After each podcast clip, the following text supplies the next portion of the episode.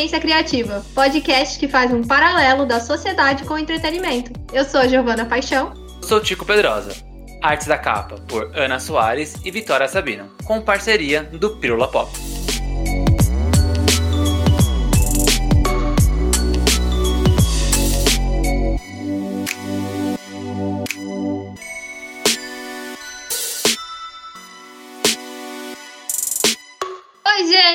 Hoje a gente vai falar de um assunto que é muito importante.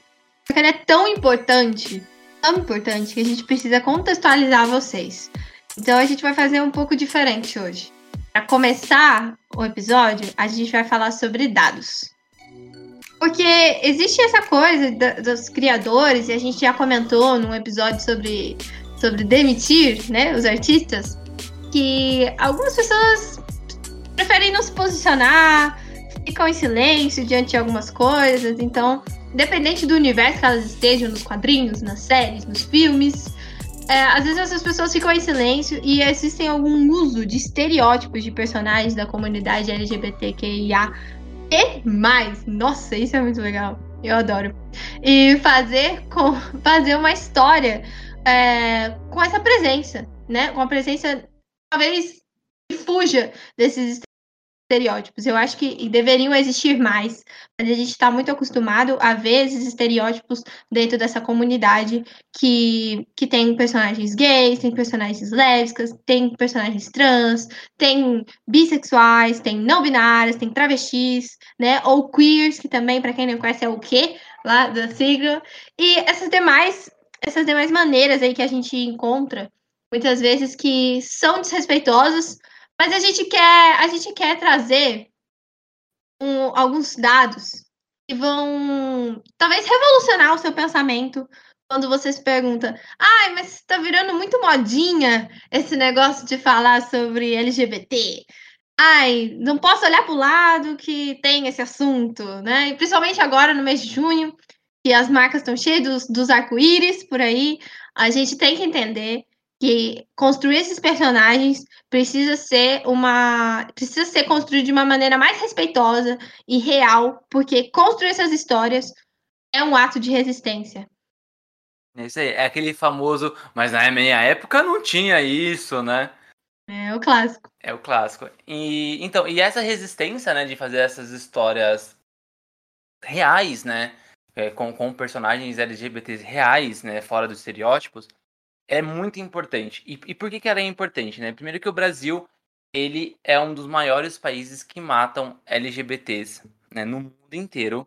É, segundo dados do relatório do, do relatório do GGB de 2020, no ano de 2019 foram registrados no país 329 mortes violentas contra é, alguém da comunidade LGBT, sendo que 297 foram homicídios e 32 foram suicídios é, que provavelmente foram é, resultados de alguma violência psicológica sobre eles.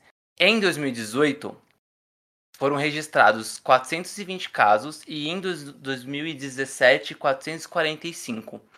A gente olha esses números e parece que tem uma tendência de queda, mas na verdade é, esses dados eles são só registros, né? Ou seja, a, a, oficialmente foi, foi é, dito que essas mortes foram é, é LGBTfobia.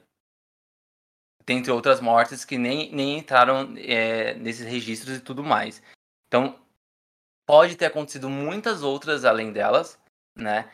E, e também, tipo, a gente tem outro dado que ele é super preocupante, né? Por exemplo, que o Brasil, ele é o país que mais mata trans.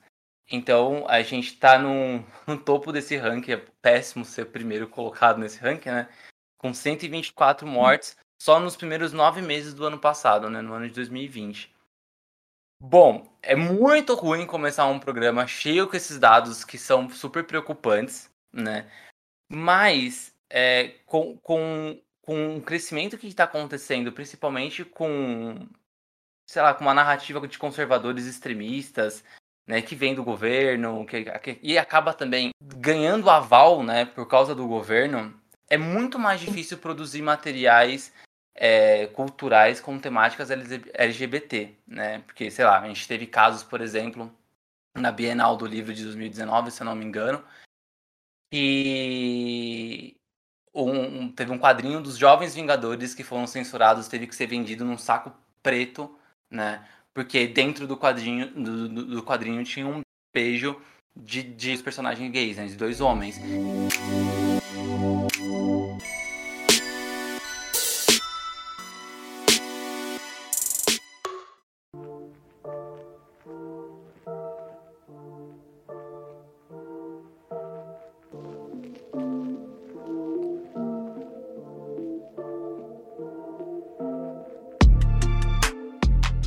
Gente fala de é, trazer entretenimento com essa temática, né? Ou ainda de autores que, que são dessa comunidade e seja lá se, se eles vão fa falar ou não de temáticas, de temáticas LGBTs, mas que eles são abertamente né, LGBTs, isso é muito importante né, para a diversidade, para a igualdade, e ainda mais aqui no Brasil.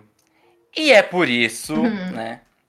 É por isso que a gente trouxe o Mário para conversar com a gente, porque o Mário, Mário César, ele é super envolvido nesse, nesse meio, não só como quadrinista, não só como autor de quadrinhos, mas também por ser responsável por organizar um evento aqui em São Paulo chamado PocCon, que é um evento voltado para a cultura LGBT.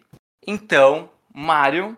Quem é você? Quem é, quem, quem é, você aí na, nessa, nesse mundo eu? do entretenimento? Quem é Mário na fila do pão? Você conhece o Mário? E Mário? ok, Mário. Bem, gente, para quem não me conhece, eu sou autor e editor de histórias em quadrinhos, como já falaram. É, meu trabalho mais conhecido chama Bendita Cura, que conta a história de um personagem que desde criança ele é submetido a vários é, tratamentos, tentando buscar uma suposta cura para a homossexualidade dele. A história vai desde os anos 60 até os dias atuais. É, eu já ganhei o troféu da Mix quatro vezes, já fui finalista do prêmio Jabuti duas vezes. É, e também sou organizador da PocCon, como o pessoal falou, que é uma feira de quadrinhos e artes gráficas onde todos os expositores são do Vale, né? E a primeira edição aconteceu em 2019, né? Aqui em São Paulo, na, no sábado anterior à Parada do Orgulho. Foi um sucesso bem maior do que a gente esperava. E aí, por conta da pandemia, né? Estamos aqui em casa. Tá fazendo online, né?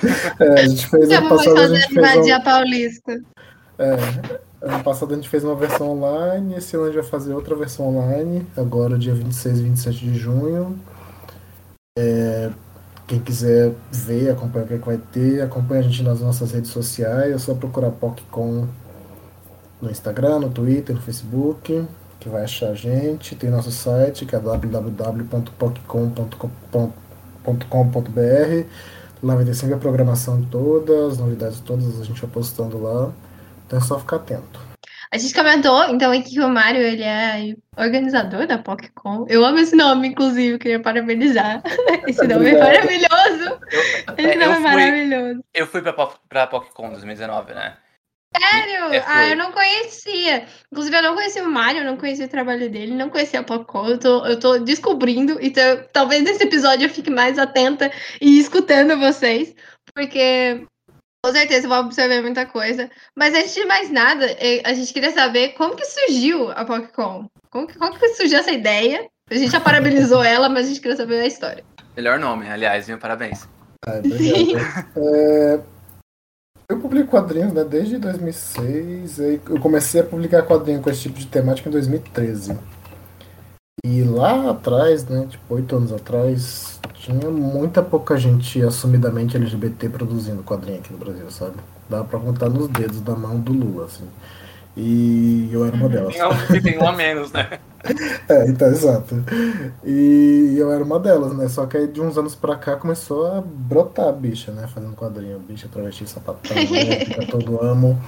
E e aí eu ficava com essa coisa martelando na cabeça, por de repente dava pra juntar essa galera toda numa feira só.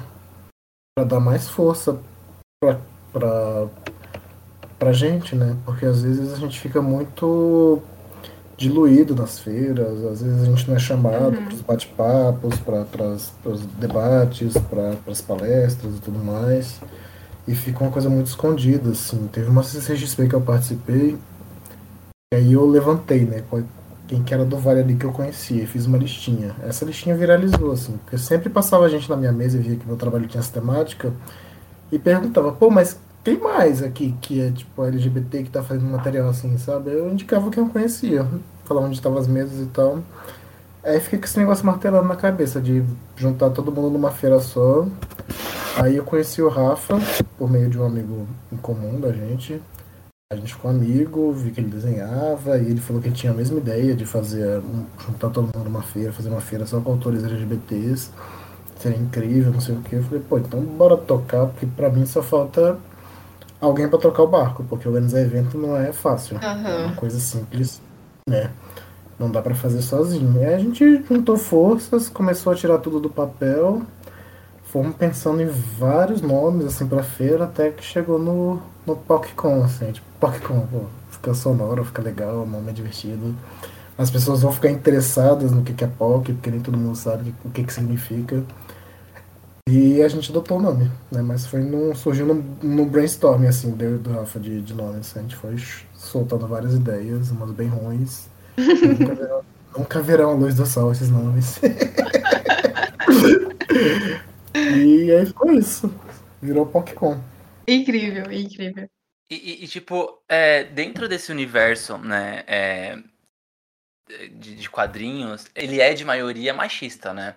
Você pega, por Sim, exemplo, cara. né, quad- é, é, quadrinhos super-heróis e tudo mais, que tá muito conhecido aqui no Brasil, quando por quadrinhos vem, no Uhum. Brasil, veio pro Brasil por causa do- dos, dos super-heróis. Então ele é machista e, óbvio, e por causa disso também bem LGBT-fóbico, né? É, como, é, como é que é? Assim, você, você, você comentou, tipo, ah, é, quando eu comecei a escrever sobre, é, não tinha muito, muitos LGBTs assumidos né, é, ali à frente de, de, de roteiros de quadrinhos, mas eles já eram, né? Eles só não estavam, não, não, não, não se assumiram. É, sim. É, co- como é que é isso, assim, de, tipo, é, você gostar de algo, né, de, de- entretenimento, de quadrinho, querer fazer algo, olhar pro lado e não encontrar, né, essas referências. E aí você acaba sendo, né, uma dessas referências, né, tipo, de vanguarda, quase. Tudo bem que a gente tem o Laerte, dá pra puxar vários, vários exemplos de pessoas que estão aí, sim. mas, tipo, você veio de uma geração que é super recente e que trouxe uma, uma leva de, de, de novas de, de pessoas que, novas ou não, né, no, no Uhum. universo, mas que já se colocam como, entendeu? Ah, não, eu sou gay mesmo, sou lésbica mesmo, sou bi, sou trans, e, e se coloca. Como, como que é, né? Tipo, olhar pro lado e não, e não ver essas referências. É, exato. Quando eu comecei a publicar lá em 2013, foi mais ou menos na época que a Laerte é, se assumiu como crossdresser primeiro, que acho que ela se assumiu em 2012, se eu não me engano. E eu só conhecia a Catita, né, além dela, que, que a Anitta Costa Prado tem um personagem chamado Catita, que é um, umas tirinhas de uma personagem lésbica, que saía pela marca da fantasia, era a única referência que eu tinha, assim, de, de, de autores. E na Uhum. época que eu comecei a publicar, a Love Love Six, que também é de Brasília, outra coincidência, é, que nem eu, é, começou a publicar Garota Seririca na internet. Foi mais ou menos na mesma época que eu lancei o Ciranda da Solidão e ela começou a publicar o Garota Seririca. E, tipo, era isso que eu tinha de referência, sabe, na época. E eu sempre. E quando eu. Eu, é, eu sabia que em algum momento ia ter que tratar dessas coisas, porque meus quadrinhos sempre falaram muito de cotidiano, de vida do dia a dia e tudo mais. E eu sabia que eu ia ter que abordar isso, mas eu precisava me resolver também primeiro, sabe? Estar seguro para poder falar disso publicamente e tal, porque não, não é uma coisa fácil, assim. Você fica sempre com receio de que você pode perder amigos, tua família não pode te aceitar, teus companheiros de trabalho podem parar de te respeitar, parar de te chamar para fazer as coisas, parar de te chamar para fazer parcerias e tudo mais. Então eu ficava sempre com muito medo, assim, sabe, de falar lá atrás. Mas aí foi todo esse processo de, de sair do armário, de, de se aceitar, de se descobrir, de, de desenvolver uma autoestima, né, e tal, para poder botar isso pro mundo, assim, publicamente, que até então só é, pessoas mais próximas de mim sabiam, né, amigos e família, mas a maioria das pessoas não sabiam. E eu fiz a campanha no Catarse, assim, oi gente, sou gay, tô fazendo aqui um quadrinho gay. é, ninguém pode saber. Oi, gente. É, na internet, né? Ai, ninguém sabia, botei é, na internet. Eu fiz um Catarse, assim. Incrível. Eu, eu me borrava de medo, né, cara? Será que vai ter público pra isso? Será que vai ter gente interessada em ler isso? Porque era essa coisa que você falou, cara. Era uma coisa majoritariamente o gibi sempre foi uma coisa majoritariamente de meninos brancos héteros, né? E quando você ia pra feira de quadrinhos e o público que passava nas mesas, a maioria era sempre isso. Mas começou a ter bastante autora mulher, né? Também, acho que foi mais ou menos na mesma. Isso também foi me dando força, que eu vi que tinha, começou a ter mais menina fazendo quadrinho, mais menina indo para as feiras de quadrinhos, deu um pouquinho mais de segurança também, sabe? E, e quando eu lancei, é, eu sofri um pouquinho de preconceito com pessoas falando que não iam comprar o gibi porque tinha era pouca vergonha das anos beijando, de gente que falava que no gibi encalhar, que não tinha isso, sei o quê. Mas eu recebi muito apoio, né? A maioria das pessoas com quem eu era parceiro de trabalho, com quem eu andava, tudo, uma pessoa super cabeça pra frente, até porque se não fosse, não seria amigo dela, sabe? E todo mundo me... E o pessoal que, que já era mais próximo assim no meio de quadrinho sempre me acolheu muito, deu muita força, incentivou bastante. É... a editora foi até engraçado assim que o, o Guilherme Kroll da Balão ele fala que ele leu o quadrinho, se emocionou e topou. Ele nem se tocou na época de que tipo, era um lance que não existia, sabe? Ele só achou um quadrinho legal, bonito, e se emocionou pra caramba e queria publicar. Ele tocou que não tinha mais ninguém fazendo aquilo, sabe? E ele só foi cair a ficha pra ele disso anos depois, assim, caramba, não tinha ninguém naquela época, mano. A gente publicou você assim. Uhum. E, mas teve esse lado muito positivo, sabe? Teve esse acolhimento muito legal das pessoas que do meio de, de, de quadrinhos, de público também, eu vi que tinha um público muito ansioso para ter esse tipo de material. Eu não tinha, a galera quer quadrinho que você pode se identificar, cara, que você pode se espelhar ali também, né? A gente não quer sempre, sempre ver quadrinho do, do cara branco hétero salvando o mundo. É... Então, deu para ver que tinha espaço para fazer o que eu faço, que tinha público, que o pessoal entendeu mas e, e as adversidades assim ficavam pequenas diante disso, sabe? Quando eu via o quanto que as pessoas se conectavam, assim, as pessoas que eram LGBTs e liam meu quadrinho, se identificavam com aquilo, é, outros autores que vinham me falar, cara, eu, eu li o Ciranda, isso me incentivou a fazer as minhas histórias também. É tudo. O, o preconceito fica menor diante disso, sabe? E aí incentiva a produzir mais. Total. Ah, eu tenho uma, uma frase bem de coach, né? Que é tipo, uhum. se não tem referência, seja referência, né? Então, que bom. Que bom que, que tivemos pessoas que tiveram essa iniciativa e que hoje a gente consegue ter a Popcom, consegue ter você, colegas que estão ali produzindo conteúdo. Mas a próxima pergunta eu vou fazer pro Tico e pra você. Eu achei que essa uhum. pergunta se encaixa muito pros dois, então eu vou fazer pros dois. Okay. Que é, como que foi o primeiro contato de vocês com, com o entretenimento e quando que vocês decidiram que, tipo, mano, é isso que eu vou fazer. Eu vou fazer quadrinho, eu vou fazer tal coisa, é isso que eu quero fazer pra minha vida. Amei, quero. O convidado primeiro. Ah, é, convidado primeiro. As damas primeiro, né? É, contato com entretenimento. Cara, o que eu mais lembro de memória afetiva, assim, mais antigo, acho que são tipo os filmes dos Trapalhões que ia no cinema, era um evento ir pro cinema e ver os filmes do Trapalhão com a Xuxa, o filme dos Trapalhões do Saltimbancos, o filme do é, ET e novela. Eu via muita novela mais jovem. Desenho. Muito brasileira, suas referências. É, Muito brasileira.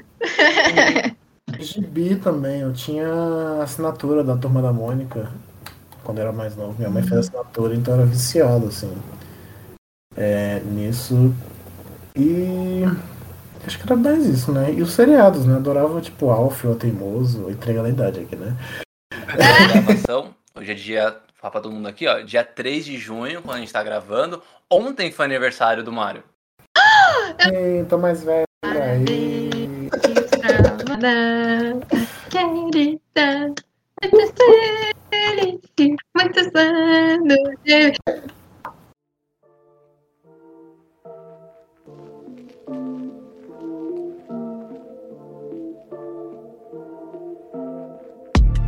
Bom, putz, o meu primeiro contato.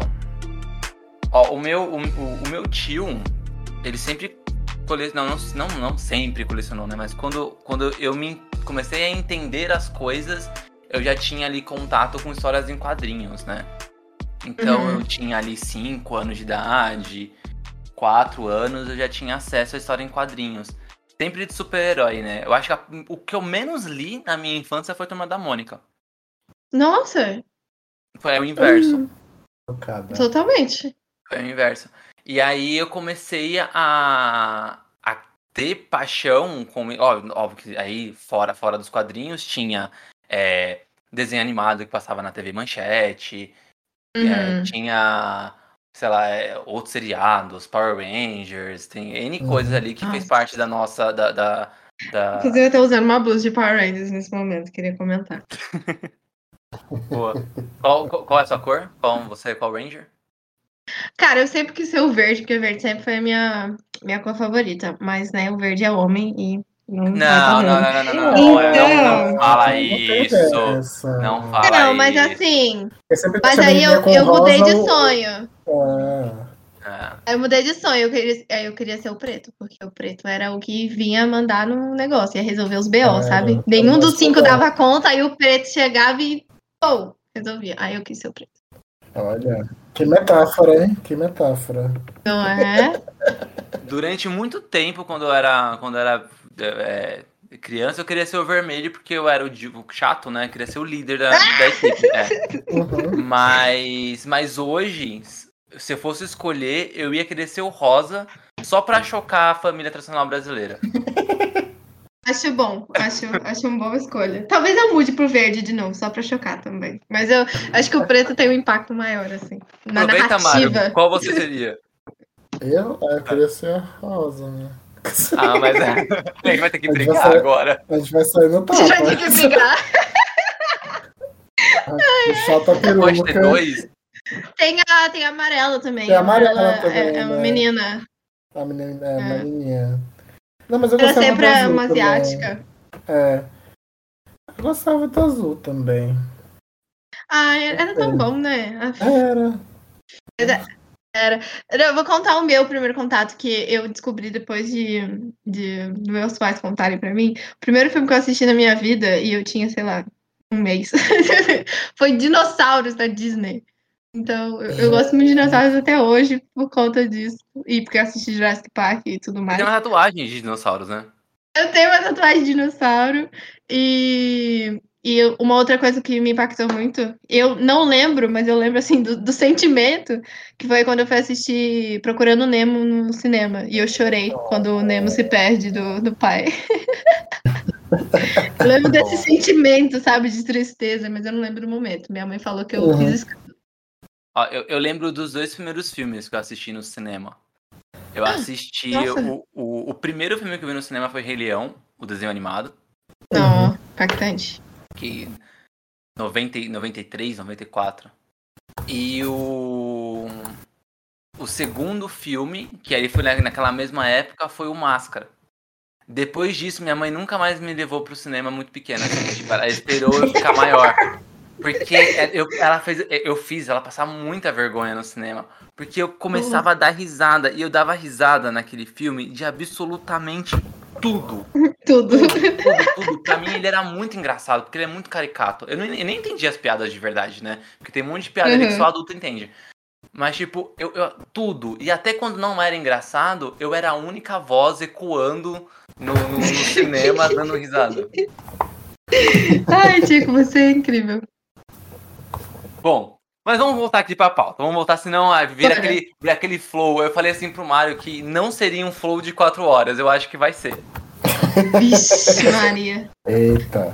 Quem é o monarca? Eu me recuso a ser o monarca, tá? Eu Boa, me recuso. bom, vamos lá. É, Mário, bom, eu conheço o seu trabalho já há bastante tempo. Uhum. É, eu, eu trabalhei numa livraria aqui em São Paulo chamada Comics, então eu tenho um contato com o quadrinho nacional assim há bastante tempo.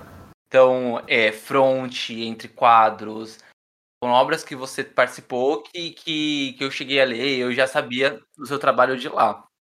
Mas o, o mercado de lá para cá mudou bastante coisa, né? E eu queria saber como é que como é que é a sua percepção dessa mudança de mercado e principalmente sobre a aceitação da, do público que você que tinha comentado, né, na, na, na, nas perguntas anteriores, né, que você falou assim, não, agora teve um público que passou a aceitar mais e até próprio, os próprios ah, quadrinistas que, que trabalham comigo no meio também me apoiaram. Então, qual, qual é essa percepção de você, sabe, conseguir comparar como, como que era lá no, no finalzinho dos anos, né, da primeira década de 2000 para agora, uhum. assim, como é que tá? Ah, sim, cara, o mercado tá sempre em mudança, né, cara? Ali quando eu comecei, é, a mudança que tava passando ali era esse lance do quadrinho ir para livraria, né? Que aí isso possibilitou uma leva de autores assim que publicavam coisas que não eram super-herói, ou mangá, ou, ou, quadrinho infantil, que era antes era quadrinho só na banca, né? Aí quando ele foi para livraria, isso possibilitou que outros autores explorassem outras linguagens, outros estilos e tal. E teve uma primeira onda assim de, de, de autores ali no Brasil eu acho que faço parte de uma segunda onda, assim, desses autores, que os primeiros ali foram tipo o Fábio Mon, o Gabriel Bar, é, o Randelli, é, o, é, tinha muita gente, né, cara? E a maioria ali passou pela fonte. É, e nessa época o Roleiro tu achava uma editora para publicar seu trabalho, né? Porque tinha esse espaço. É, só que aí começou, depois disso começou a ter os eventos o FIC começou a se firmar, a Bienal de Curitiba. Isso começou a dar uma outra cara para o mercado, porque além das livrarias passou a ter eventos. Né? Os eventos no início eram mais esporádicos, no começo não tinha espaço para os artistas. É, aí teve um FIC, que acho que foi de 2007 ou 2009, que eu participava de um coletivo chamado Quarto Mundo, que era um coletivo de artistas independentes que foi um outro rolê lá atrás também, assim, que a gente tava. Pra quem é independente, o esquema era como é que a gente ia distribuir o quadrinho, né? Como é que a gente ia vender. A gente formou esse coletivo hum. que a ideia era. Eu tô aqui em São Paulo, um fulano tá lá no Rio Grande do Sul, outro tá no Rio, outro tá em Brasília, outro tá em Salvador. Eu pego, mando meus quadrinhos pra lá e o cara distribui em pontos de lá, sabe? Em comic shops de lá, ou em bancas que ele tem contato e tudo mais. Ou nos eventos que tiver lá, ele vai levar o quadrinho da galera para vender a gente tentou montar essa rede, né? E, e aí teve um FIC que a gente alugou um stand daqueles que não tinha spa, não tinha vale de artistas, não tinha o Artist Alley, né? E aí foi uma coisa inédita, assim, tinha um, uma banca, né, um stand com os artistas do quarto mundo. E ali foi meio que um embrião do que a gente vê hoje como é esse o beco de artistas, né? De, de, que todo evento de quadrinho agora tem. E, e aí começou a ter cada vez mais e mais e mais e mais eventos. Começou a se formar um, um, um roteirinho, assim, um ciclo de eventos. Começou a ser é, um canal muito forte de distribuição pra gente. E também apareceu o financiamento coletivo que era uma outra possibilidade que não existia lá atrás. Né? Antes a gente ou a gente achava uma editora para bancar a produção do livro, ou tirava grana do próprio bolso e tentava reverter isso nas vendas, né? E aí apareceu essa ferramenta incrível do, do financiamento coletivo, que a gente fazia uma espécie de pré-venda para financiar o livro e já vende boa parte da, da tiragem. E isso deu um outro boom assim pro quadrinho nacional, cara né, esse, esse aumento do, da quantidade de eventos e o financiamento coletivo. Foi o que deu um, um, um, um bom assim, na, na produção brasileira, cara. Hoje em dia o Brasil está produzindo mais quadrinho do que nunca.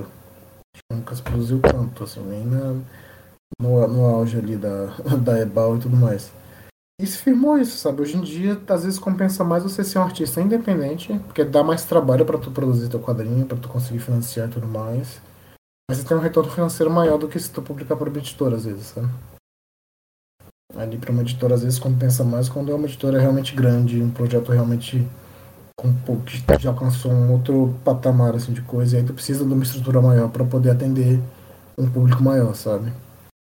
Mas para a maioria das tiragens que a gente faz, que é de 500, 200, mil exemplares, ser, ser independente virou um caminho, assim. Né? E, Totalmente. E o mercado está muito é, calcado nisso hoje, né? A maior parte da produção brasileira ela é independente, ela é financiada por, por financiamento coletivo. Teve os editais também de cultura que apareceram nesse meio do caminho que não existiam antes também, que deram um gás também na produção. Uhum. O PROC é muito importante na produção aqui de São Paulo. Se tivesse em outros estados, a gente poderia estar ainda. Quer dizer, alguns estados têm também assim, alguns editais. E isso foi florescendo cada vez mais e mais autores, cara. Acho que a diversidade de, de talentos, de títulos que a gente tem aqui no Brasil hoje em dia é muito fruto dessas mudanças, né? E e acho que é isso. Aí agora tá, tá uma mudança no mercado que é as livrarias estão falindo. Esse espaço que lá atrás. É, é o Amazon Effect. É. Foi a Amazon, teve uma crise no mercado livreiro, a crise econômica e a entrada da Amazon. Foi tudo junto, assim, né? É. Quebrou a perna das livrarias, mas os autores hoje têm esses outros caminhos, né? Que dá, não depende mais da, da Saraiva, da cultura e tal, para vender os livros. Então, apesar dessa crise no, na, das livrarias, a produção tá, tem se mantendo, assim.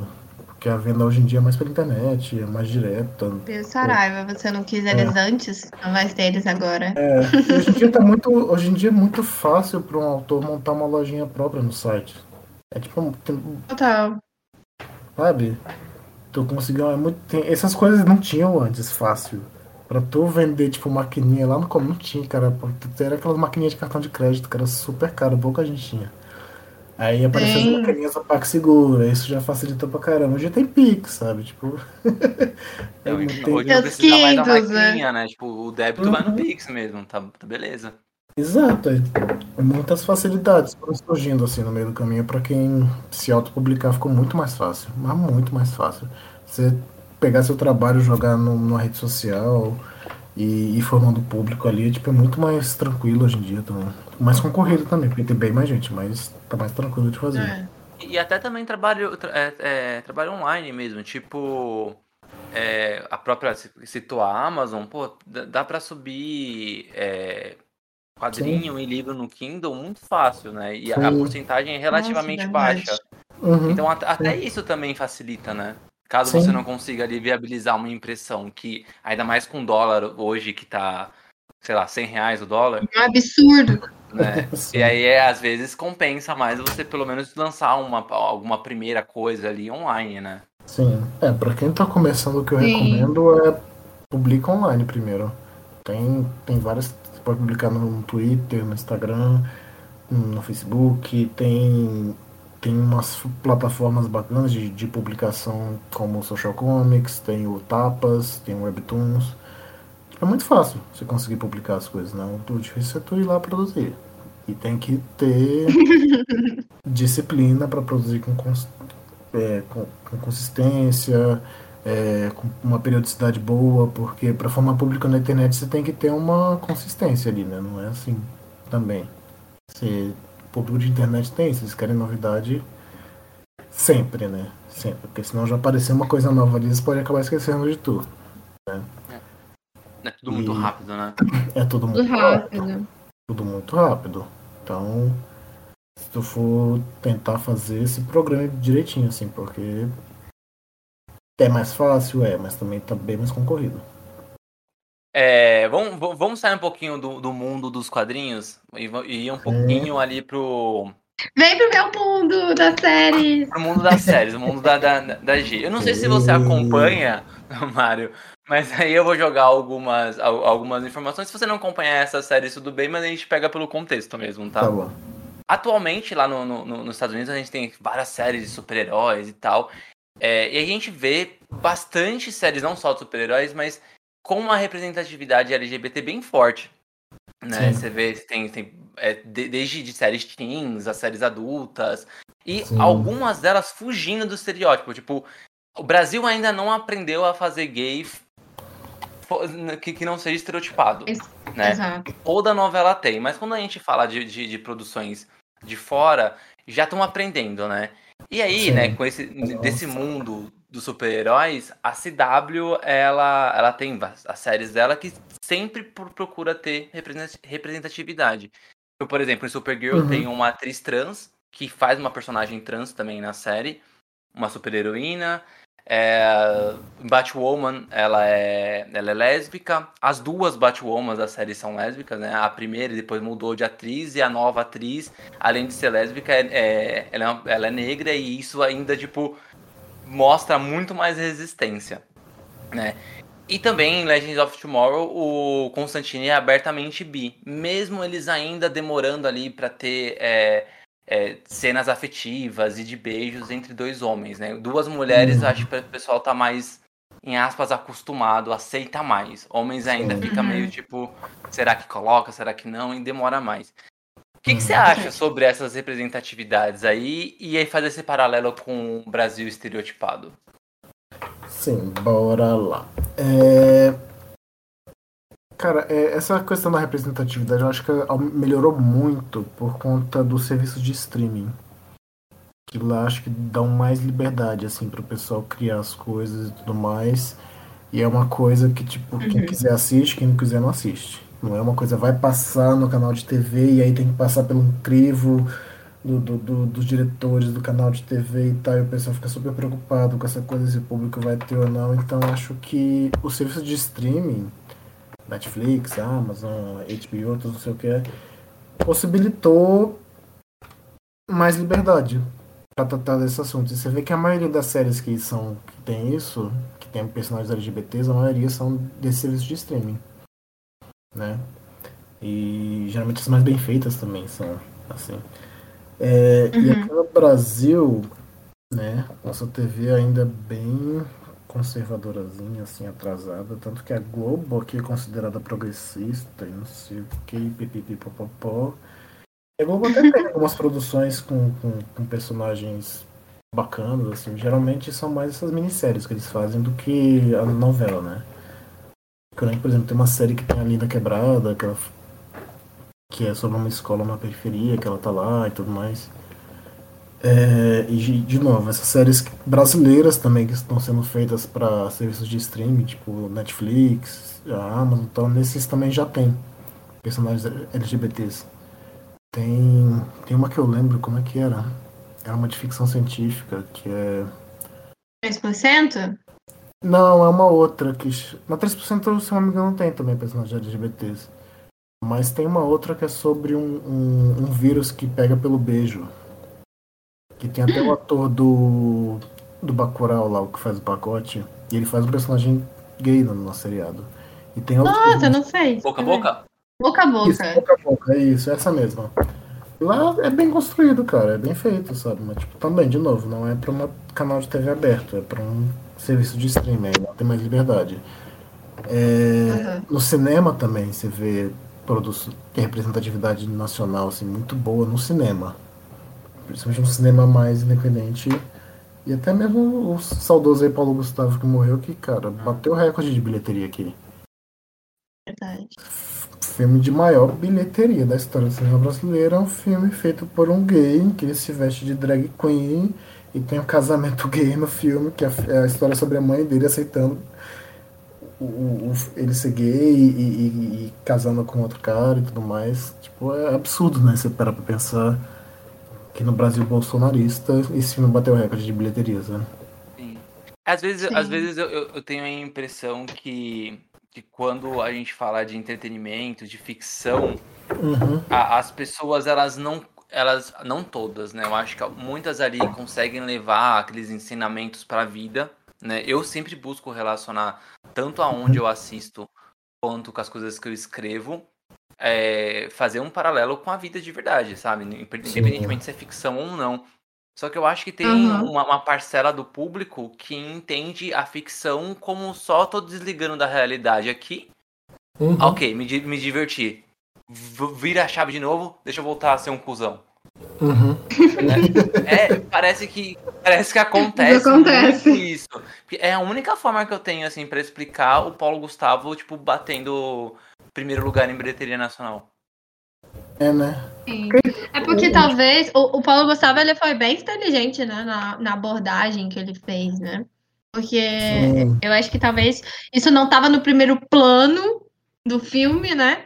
Mas você ia assistir o filme para ver ali o Paulo Gustavo que já tinha se consolidado no teatro, já tinha se consolidado na TV, né? Porque ele é um cara, era um cara muito engraçado. E aí você ganhava de brinde essa, esse ensinamento aí sobre aceitação familiar, né? De pessoas LGBTs. Então, Uhum. era uma coisa que a gente não tava indo lá buscar. A gente acabou É. levando para casa. Sim. É o tipo de humor que ele faz, é o tipo de humor que já é bem popularizado aqui no Brasil, né? Uhum. É, aliás, é verdade. Até porque eu lembro que na época lá do, do filme do Queen, o Bohemia, é, Bohemia Rhapsody, Episódio. o, o. Teve gente que saiu do cinema reclamando. Pô, eu queria ver o filme da minha banda preferida aí, tem uns beijos nos cara. é sério? Tem certeza que é a tua banda preferida? Conhecia a tua banda é. preferida, cara. Tipo, Porra, ninguém te avisou, tá sério? ninguém te avisou que o Fred Mercury não tem amigos?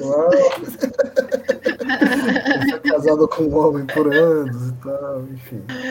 Nossa. Eu não acredito que teve isso, Tico. Eu não vi. Teve, procura, procura aí na internet aí, tem, tem relatos de pessoas que reclamaram do.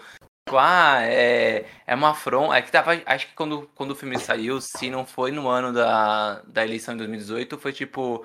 Já tava em campanha, final de 2017, sei lá, Ah. alguma coisa assim. Então a gente já tava entrando nessa era conservadorista, assim, sabe? Essa, nessa era conservadora. E teve gente que reclamou, cara. Teve gente que reclamou. Destrui- Destruíram o Queen. Destruíram Isso o que nem mostra muita coisa, viu? Que o Não. Não é? Sim, Super de boa. Fred aprontou, viu, minha gente?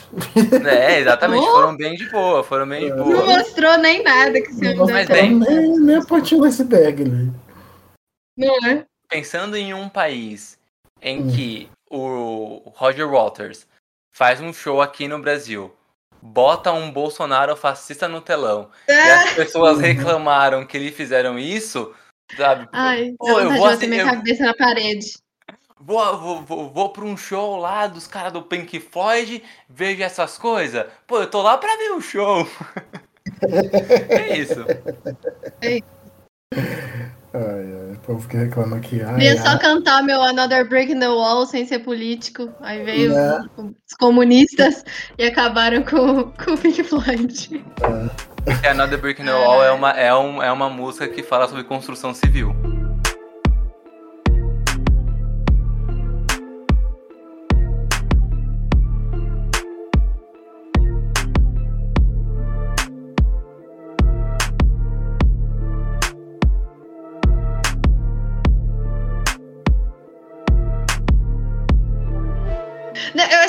Uma, coisa interessante aqui, tipo, que a gente é, comentou, que é sobre a satisfação, né? Eu acho que, tipo assim, eu, eu não sei. Pra mim, pra mim que eu vejo, assim, consumo muita coisa de série, muitos filmes, eu acho que tá havendo uma evolução, que nem o, o Mário comentou. Mas ainda não tô satisfeita. Eu acho que tem, tem muito a evoluir, sabe? Eu tenho essa impressão. Falta uma- um negocinho aí ainda. Tá Então, pouco gay, tá pouco bicho. eu assisti. É, tá faltando. Mas principalmente TV aberta. Porque ah, os exemplos TV lá da, da, da CW é É, TV não, aberta nos Estados Unidos. Sim, é, TV Sim. aberta falta, cara. É, porque, porque no Netflix a gente tem muita coisa, né? Exato. Então, um catálogo. Sério, sim. E, tipo assim, tá ali aberto pra todo mundo, que nem o Mário comentou. Quando, tipo assim, você treina seu algoritmo do jeito que você quer ali também, né? Então, Exato. eu até brinco com meu pai. Meu pai, se você abre o Netflix dele, parece que tá, tá entrando no net, de um Netflix de um narcotraficante Porque é só isso que ele assiste. E o meu é tipo umas coisas muito aleatórias, muito diferente, até o, o clima muda, né? Você entra no meu pai é bem escuro, do preto, cinza, marrom, aí entra o meu é um rosa, é um azul, é um verde colorido. É muito engraçado. Então, tá, tá lá, né? Mas, mas muitas vezes não chega nessas pessoas. Então, quando a gente fala de TV aberta, né, é muito maior, é muito mais representativo. Não é que a gente não está satisfeito porque ai, não tem. Até tem, tá lá, né? É Só não um tá maior, alcançando. um Exato. público maior. Sim, com certeza. Uhum. Que falta ainda. É, tem, tem chão ainda, tem chão, mas bota fé. Até, Bota até fé. pelo RuPaul da TV aberta tem chão ainda, gente. Bom, até, até foi essa semana, semana passada, essa semana, mentira, essa semana, que a filha do Silvio Santos lá, sei lá, Patrícia, eu Hum. acho, foi, foi explicar o, qual, é- o que, que era a sigla né, da LGBTQIAP+, e quando chegar, chegou no que, eles falaram que era de drag queen, e aí, Tá o, e, aí, e aí o cara que tava tentando explicar tava super gaguejando, assim. E assim, beleza, eu sou gago. Tá? Eu falo rápido, eu, é, tudo bem, é uma coisa. Mas ele, ele, você via que ele tava inseguro no que ele tava falando. E ele, Uhum. ah, vocês pesquisam aí em casa. É. Você vai falar de aberta, explicar o negócio, tipo, pergunta pra alguém. Com certeza tem gente gay lá no, no- na produção, sabe? Tipo, é, Sim. chama um maquiador, alguém, figurinista. São cinco qualquer- minutinhos, né? Cinco minutinhos de E a pesquisa. gente conversa, põe no Google, tem Google. Hum. vídeo- Exatamente. Vai Não precisa falar com propriedade, né? Você pode dar o basicão, É, o basicão tem no Google, tá basicão. bom, sabe? É, no YouTube você vai lá, procura. O que é queer? Uhum. Você O vai que é esse quê? É, Se você procurar o que que é o quê da, da sigla, vai aparecer. Queijo, É de queijo. é de queijo. É de Kenga. Não é de Kenga. Eu fiquei. Ai meu Deus, eu fiquei. Eu pensei, pra ser sincero, quando eu tava vendo esse vídeo, eu comecei a ficar com medo de saber qual que era a explicação que eles, que eles iam dar pro queer. Aí eu Uhum. falei, meu Deus Nossa, do céu, o que, que, eles, que que eles vão falar? Quando eles erraram e falaram drag queen, eu falei, graças a Deus, eles erraram. Poderia ser bem Foi um pior. alívio. Foi um alívio. Ufa. É o pessoal Que que, vive a cultura gay, né? Que isso era uma coisa assim. É o pessoal que vive a cultura gay. É, o pessoal que vive a cultura gay, é isso mesmo. Ai, ai. Ai, meu. Pelo amor. Hoje ele é esse povo animado. É. Fica lá naquela parada gay que tem lá na, na Paulista, né? Todo ano. Ai, ai. Sorte que. Aí, aí a cara manda, aí a cara manda essa frase, né? Sorte que tá com pandemia e eles não conseguem mais, né? Mas é muito importante esses movimentos. Faltou, faltou uma frase assim. Mais É. respeito, né? Não, mais É. respeito. Ai, ai. Essa semana foi bem polêmica, né? Ai, gente. Foi. Meu Deus. Mas é, uma outra coisa que talvez é, seja interessante, a gente já foi, falou de HQ, falou de filme, mas de produção, assim, de, de, de conteúdo. Você você ainda tem vontade, assim, de criar alguma coisa que você ainda não fez? Eu tenho certeza que sim, Ah, porque todo, todo mundo tem isso, né? Mas eu queria saber o quê? O que que é? Não precisa dar spoiler de alguma coisa que você já tá produzindo, mas uma coisa aí pro futuro. Ah, não, não, é. Não, tô, tô escrevendo roteiro agora. Eu tenho um, um, um thriller político que já tá roteirizado, vou começar a desenhar. É, que é uma história que conta bastidores de, de eleição, assim. E a relação disso com, é, e a relação Eu com a imprensa. E é babado, que eu me baseei em umas histórias reais aí e tal. E, enfim, é, acho que vai ser um dos meus próximos quadrinhos. Aí eu tive uma ideia pra um outro que eu não quero falar pra não dar spoiler. Não, Ah, dê tudo spoiler. bem. É, Mas assim, fugindo um pouco do- dos quadrinhos, você tem, tipo, sei lá, vontade de fazer filme, uma série, sei lá, uma animação. Animação eu sou apaixonada, então se você fizesse conta Netflix, olha aqui, né? Olha, olha o Mario. aqui, Netflix, favor. paga É. nós, paga nós, olha o Mário. É. É isso. Ah, eu super queria fazer um, um filme ou uma animação do Bendita Cura, cara. Acho que super caberia. Né? Netflix, Nossa. Amazon, tamo aí. Alô, alô, Netflix! Alô, Disney Plus! derruba os três quadrinhos na porta da sede, assim, né? Só, opa! Alô, alô HBO, Plus agora, que é o HBO HBO. Max. Não lembro agora mais o nome. é, Max. É o Max. HBO Max. Aqui é a oportunidade de vocês. Estão perdendo, cara. De ouro, imperdível, imperdível. Você que adora uma produção brasileira, né? Ai, é, tem muita coisa que dá vontade de fazer, assim. De fazer o- uns desenhos animados do- dos trabalhos dos amigos, assim. Queria Hum. muito ver, tipo, um desenho animado do cara unicórnio do, do Adri. Acho que ia ficar divertidíssimo. Putz, cara ia ficar muito engraçado. Nossa, que é muito bom, cara. Muito divertido o quadrinho dele. bom. Tipo, imagina, Nossa, imagina, ah, provavelmente ia adaptar ali a forma de, de, anima- de animação, mas Uhum. imagina um traço ali meio Xirra, meio, meio Hora da Aventura ali, né, assim, sabe, no encontro dos dois. Sim. É que, ah, eu acho Eu já que o comprei traço- a ideia. Vocês não precisam Já falar mais nada, eu já comprei. Mas eu, eu acho que o É. traço do Adri já é super cara de desenho animado. assim. Já, né? Já, acho que super já cabe, ele dentro do estilo dele mesmo. Ai, ou então um do Arlindo, sabe? Tipo um desenho animado do Arlindo, ia ficar tão bonitinho. Sensacional.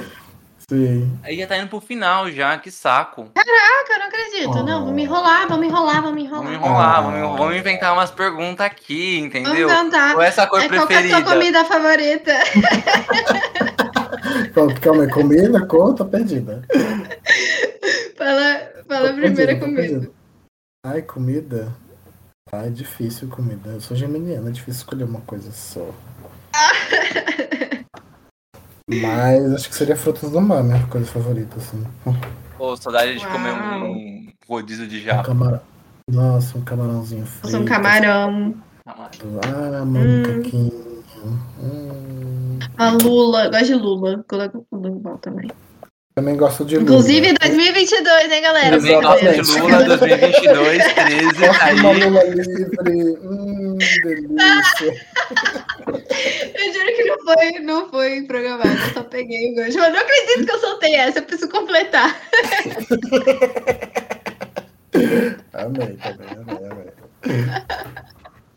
Incrível. E a cor agora, cor favorita? Ai, cor difícil, cor. Só A gente pode escolher duas. Talvez azul, não sei. Azul. De Azul é bonito. azul. Mas tem um tom de azul específico? Aí começa, aí começa a dificultar, né? Aí com Ai, tom de nossa. azul específico. É igual Mas de azul Nossa, mas eu né? tenho- Eu tenho um tom de verde específico que eu amo, que é a esmeralda. Assim, é o meu tom favorito. É que tem pessoas que têm essa facilidade com tom. Eu, por exemplo, eu sou péssimo com tom. Mas, tipo, pra mim é azul.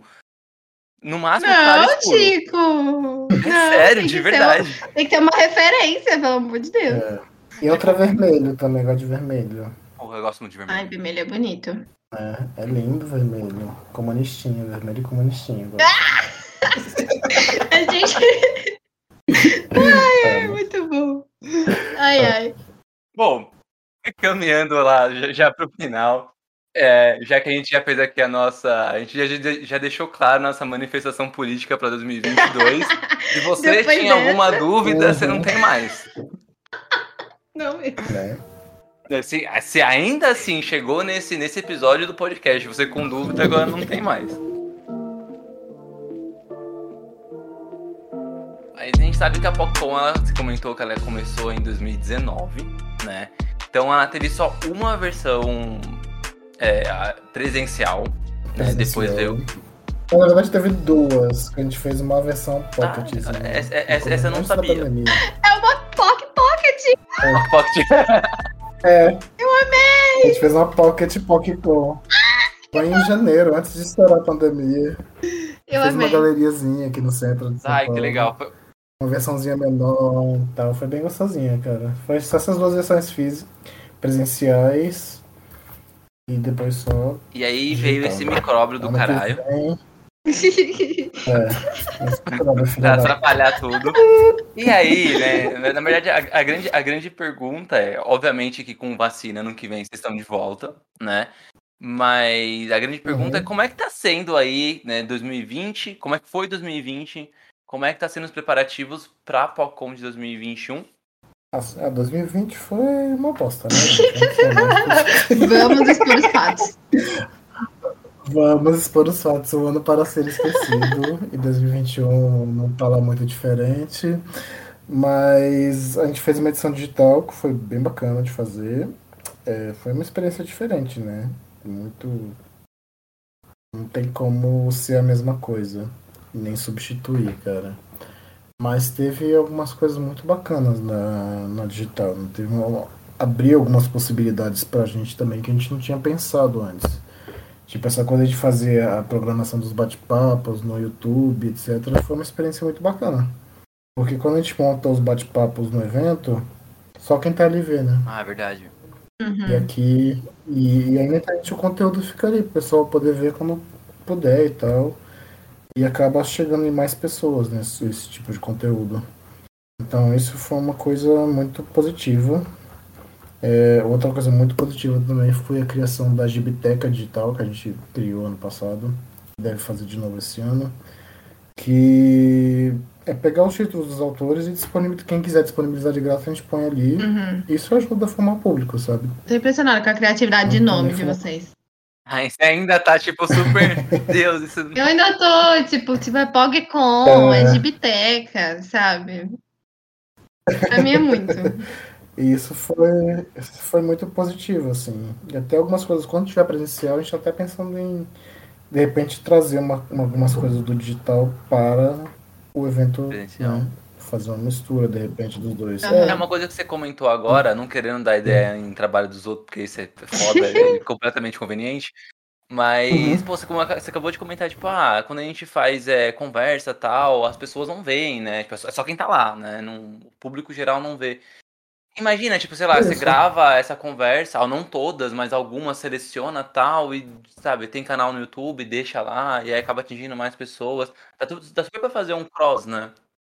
Sim, exatamente. Isso que a gente tá, tá vendo, assim, que, que é bem legal.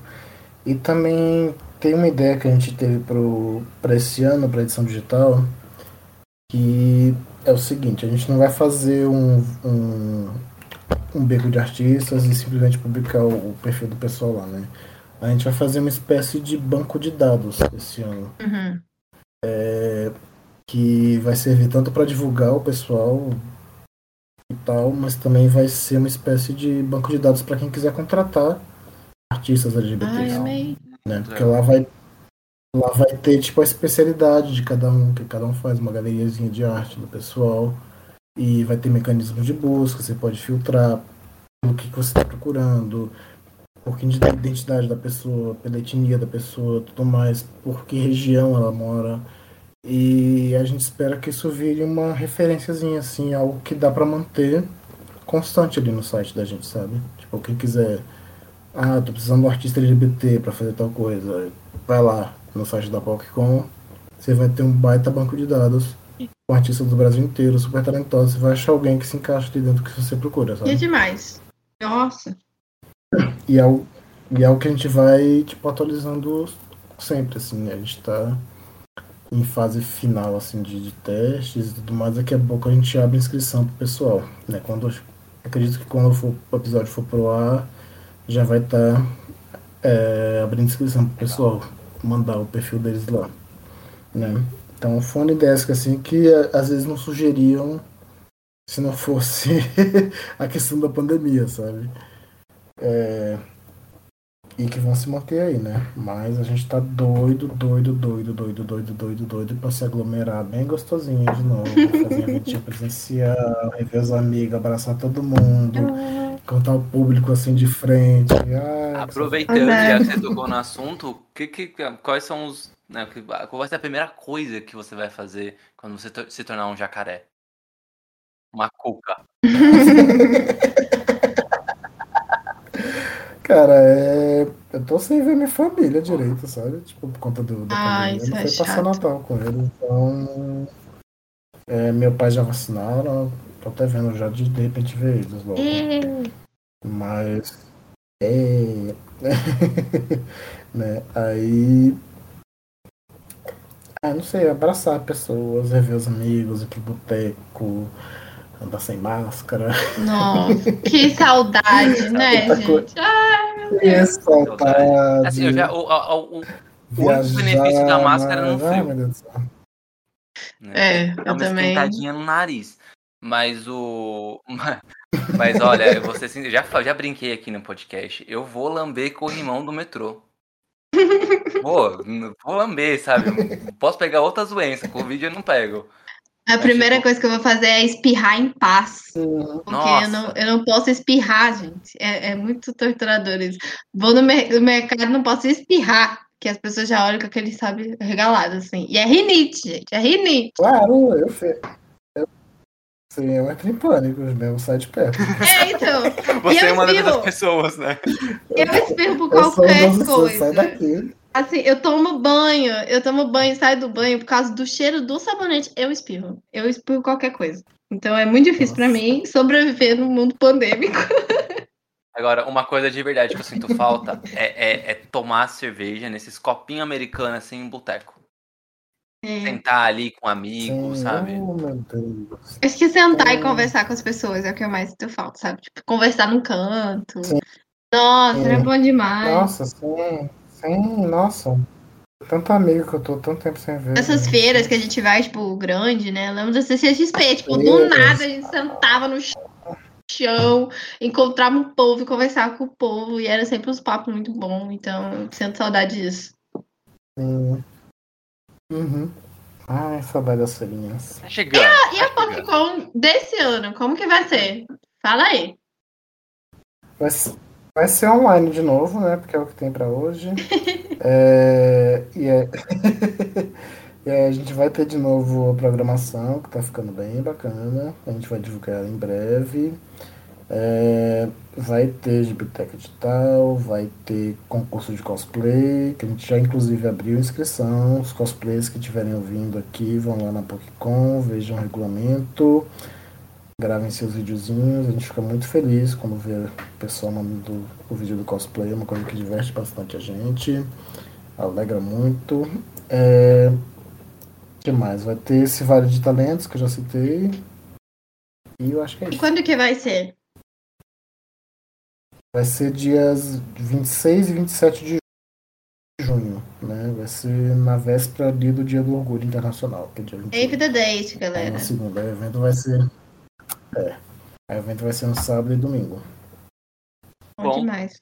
Bota aí todos os seus arrobas da PocCon também, em todos os lugares o pessoal pode, pode conferir é, a programação, né? Também te seguir, curtir suas Ah. fotos, mandar mensagem. Exatamente. Você, você, você namora? Não, tô Não, solteiro, então é essa a né? oportunidade de Vamos você. fazer, vamos fazer, vamos Quem fazer um quer namorar o Mário? Piranha também ama. podcast, um pod Tinder aqui. Pode te. Pode Tinder. Amei, gente. Amei. Aceito currículos com foto. É, você que quer mandar uma cantada pro Mário, manda DM pelo arroba. Mas, underline, que, underline, Mário. Olha. Mas que é Mário. Né? Então, esse é meu Twitter e meu Instagram são esses. O meu site é www.masquemario.net. Lá tem lojinha, tem meus gibis lá para quem quiser adquirir. Inclusive tem umas promoçõezinhas lá. É, a PocCon arroba é POC underline com no Twitter e no Instagram. No Facebook é POC Comic. E o site também tem YouTube, que é só botar PocCon lá que vai aparecer. E o site é www.poccon.com.br. Bom, algum pré-requisito para envio de currículo?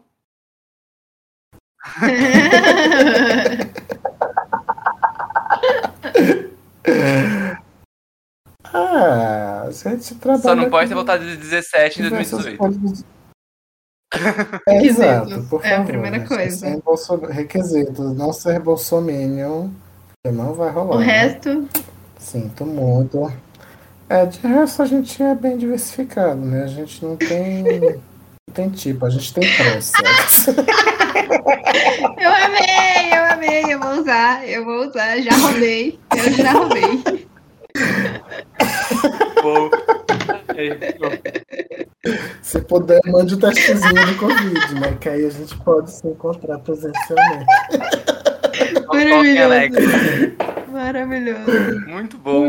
Ah, então é isso, né, gente? É. Esse É final isso. maravilhoso. E adoro episódio que a gente dá risada, meu Deus do céu. Gostoso. Também. né? A gente, a gente vai ficando por aqui com mais esse episódio maravilhoso. Mário, muito obrigado por ter aceitado aí o convite. Fico, fico muito feliz quando pessoas que eu admiro aceitam, porque posso, eu tenho o privilégio de poder conversar e aí Uhum. ficar uma hora, uma hora e pouco batendo um papo. É, porque, sabe, né? Em evento, Uhum. essas coisas no dia a dia é, é super diferente, né? Então, marcar, sentar e conversar e ainda com a facilidade de não sair de casa é uma beleza. Então, muito É obrigado mesmo. Muito, muito obrigado mesmo por ter, por ter aceitado o convite. E, meu, as portas estão abertas aí. Até porque, como eu falei, você tá na tua casa, então as portas da sua casa estão abertas, é só ligar o computador e, e, e vir pra cá. Eu também queria agradecer ao Mário já- por ter aceitado o nosso convite. E foi um prazer conhecê-lo. Eu adorei, adorei. Foi um papo muito bom. A gente ama esses papos que rendem várias risadas. E também sigam o Mário, tá? Só vou Uhum. reforçar isso. Sigam o Mário, porque vocês E- precisam consumir esse, esse conteúdo assim como eu também preciso. e, vou, e já estou passando, passando a consumir, tá bom? É isso, gente. A gente se vê então na próxima terça com mais um convidado. A gente tá arrasando esse, nossa, esse mês. Uhul. Meu Deus. Isso é maravilhoso. Isso é maravilhoso. É isso. A gente se vê na terça que vem. Um beijo e até a O- próxima. O, o Mário, Mário não se despediu. Meu Deus. Mário, se despeça. Né? A gente adorei a conversa, foi muito gostoso. Obrigadinho pelo convite, amei. E boa noite aí pra todo mundo. Continuem em casa, quem puder. A pandemia ainda não acabou, infelizmente. Ainda não tem vacina. Se cuidem, se preservem pra gente aglomerar gostosinho. É isso aí, muito bom. Agora sim, Giovana. Agora sim! Que, que- ai, meu Deus. Que host. Ei, Que host que. Olha, desculpa, tá? Mas enfim. Agora sim, gente. Até a próxima. Um beijo. E até semana que vem. Até. Beijo.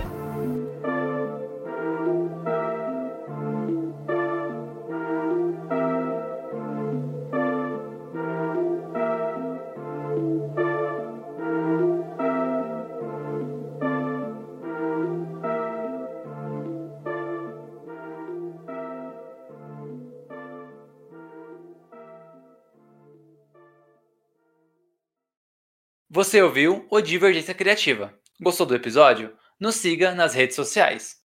Apresentadores, arroba Tico underline Pedrosa e arroba paixão.gio.